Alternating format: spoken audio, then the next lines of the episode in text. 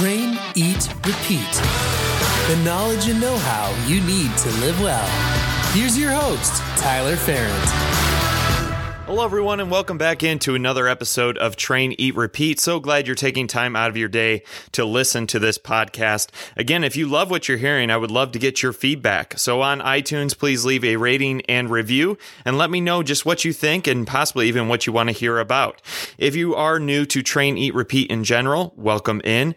And we are making some adjustments and tweaks to our website as well, traineatrepeat.co Again, not .com, .co, but just changing up some things, adding some offerings. That's also where you can access our blog, uh, which typically does follow along with what we cover on the podcast that week and something that you can subscribe to as well. So what are we talking about this week? I felt it was really important to talk about diets. And the reason why it's one of the most covered but confusing topics in our world today. You know, you've heard fat is bad. Fat is good. Carbs are evil. Meat gives you cancer. I mean, the, the headlines are endless. And whatever you have read in the past or recently, chances are there's another article debunking that information. And unless you're a trained nutrition coach like myself or like Andrea, that leaves you with lots of information with no definitive answers, which is maddening. So while the point of this discussion is not to tell you that one diet is better than another. The real point is to help you decide which diet is the right one for you. Because in the end, that's what is the most important. A diet is only useful if it actually is working for you. You know, do you practice a diet that is sustainable when considering your work, life, environment, body type, and goals? Because anyone can do a diet for a predetermined amount of time, but can it be sustained indefinitely? In my opinion, that is gold. That is the goal. And that's not to say that you won't make tweaks as you age. Your style changes, your portfolio in the stock market, your hairstyle, etc. But the basic principles will most likely stay the same because you enjoy how it makes you look, how you feel, and leads to a longer life. I'm sure that's all why we're here, right? To live as long as possible, but to make sure that it is a long and healthy life, not just to live long with disease. So, to make a diet, what you eat, more sustainable, I believe there are some basic principles to pay attention to. Again, this is how I've gotten hundreds of clients to lose weight, drop body fat, and live healthier lives. It's not the definitive answer for everybody, and I don't want you to take it as that and also know that I use these same principles in my own life as well, in my own weight loss journey. And I still use those principles today because, again, they're repeatable and sustainable. So, what is principle number one? Eating sensible portions without calorie counting or point counting. You know, at one point or another, You've heard that body composition is a calorie in versus calorie out formula when it comes to maintaining, gaining, or losing weight. And to a certain extent, there is a lot of truth to this, although there are other factors to be considered. The truth of this is that if you over, were to overconsume more calories than you expend, then more than likely you would gain weight. And while there are those that swear by tracking their calories or macros, which is completely fine, most of us don't have the time or the patience to do so, and that also includes myself. What I teach via the TER method is the hand portion guide. You know, studies have shown that using your hand to measure your food is a fully accurate way to get the right portions of food during each meal. For the majority of this, this is what it would look like. So for men, two palms of protein, so just hold up your hand, whatever big your palm is, that includes your fingers. One to two cupped hands of starchy carbs, so we're eh, or fruit. So starchier carbs, we're talking about your potatoes, your rice. You're talking about your pasta as well. Two fists or more vegetables can never overdo it with green cruciferous vegetables, and one to two thumbs of fat. So your thumb, your fats obviously would be like your avocado, your nuts and seeds, your oils. And for women, much of the same, just a little bit less. One palm of protein, one cupped hand of starchy carbs or fruit, two fists of veggies or more, and one thumb of fat. So, depending on your goal, you would adjust your carb and your fat portions predominantly up or down. And I did talk about this a couple weeks ago on the podcast on 11.4. So if you want to learn more about that hand guide and how to adjust it for your goals, make sure you go back and listen to the podcast on 11.4. So portions, using your hand, that's principle number one. Principle number two, eat mostly unprocessed, high quality foods. You know, what's the point in having good portions? Principle one if the food you are eating is loaded with extra sugar, fat, and ingredients you can't even pronounce, or the ingredient list is is longer than the uh, this podcast. You know, the quality of the food you eat has a direct impact on your ability to feel your best.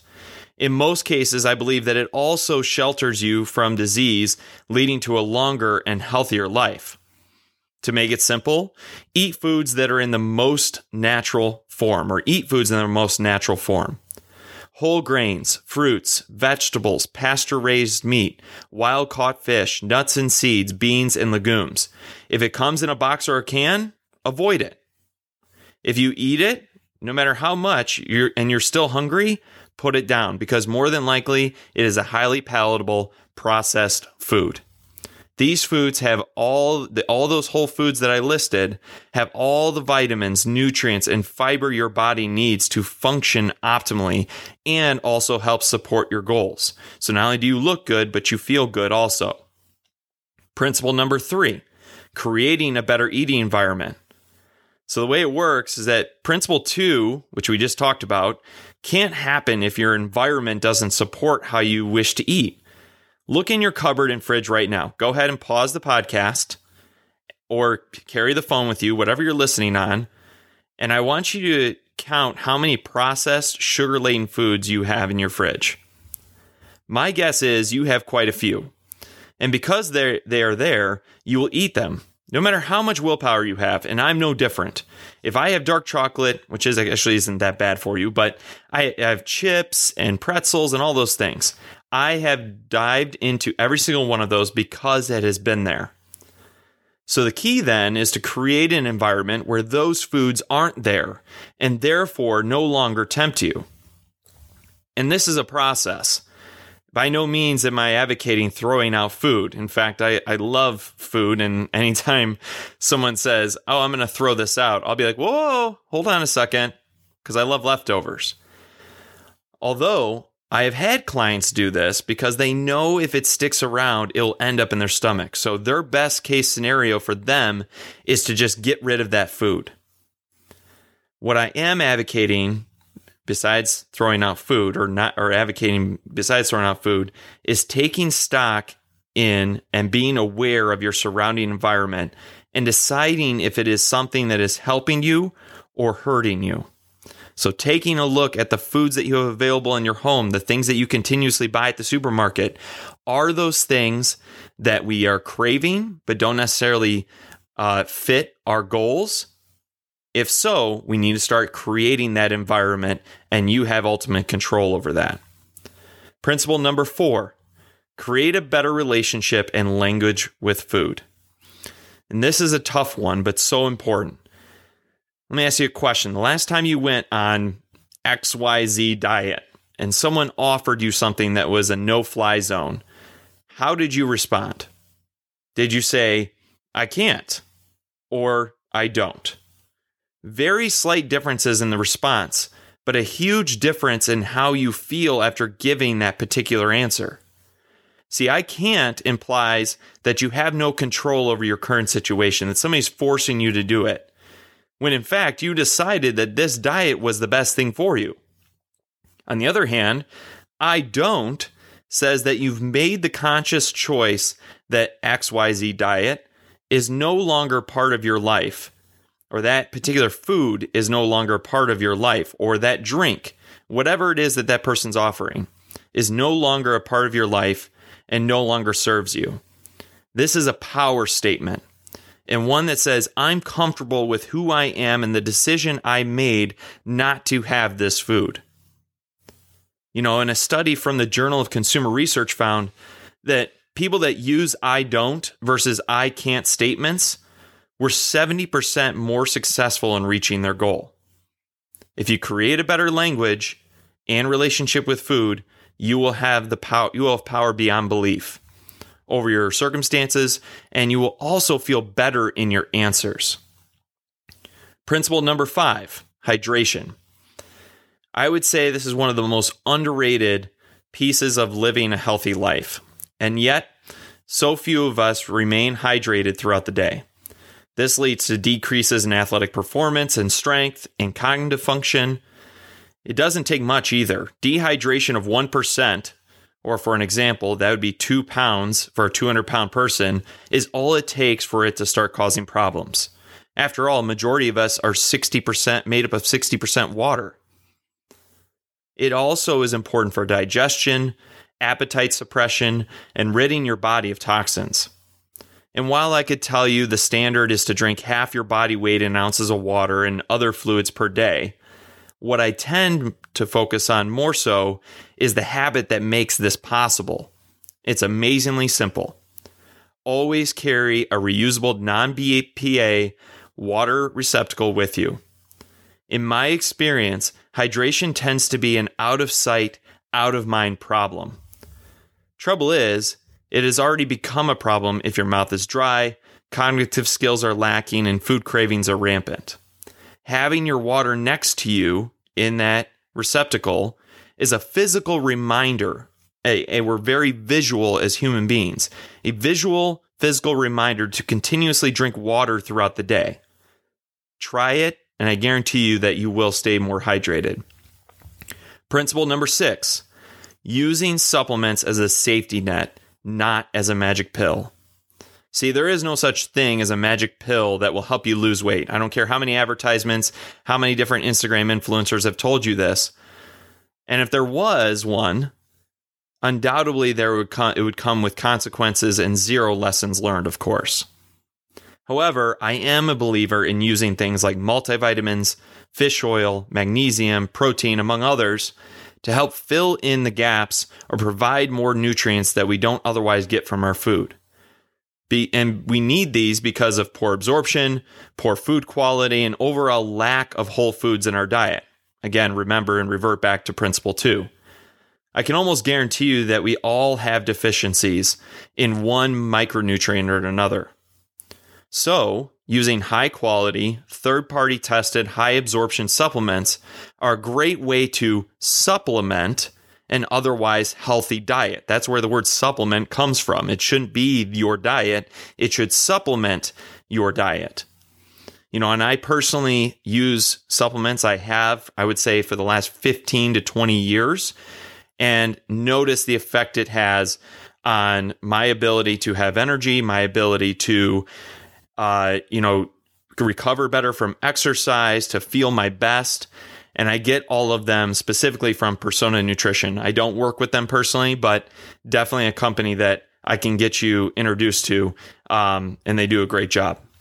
So again, supplements are not the magic pill inside of the, T- the TER method and not something that you should use as a end all be all, but again, to fill in those nutritional gaps. Principle number seven, and this is the last one balance and moderation, not restriction. You see, this is the last principle because mastering the others before it is so important.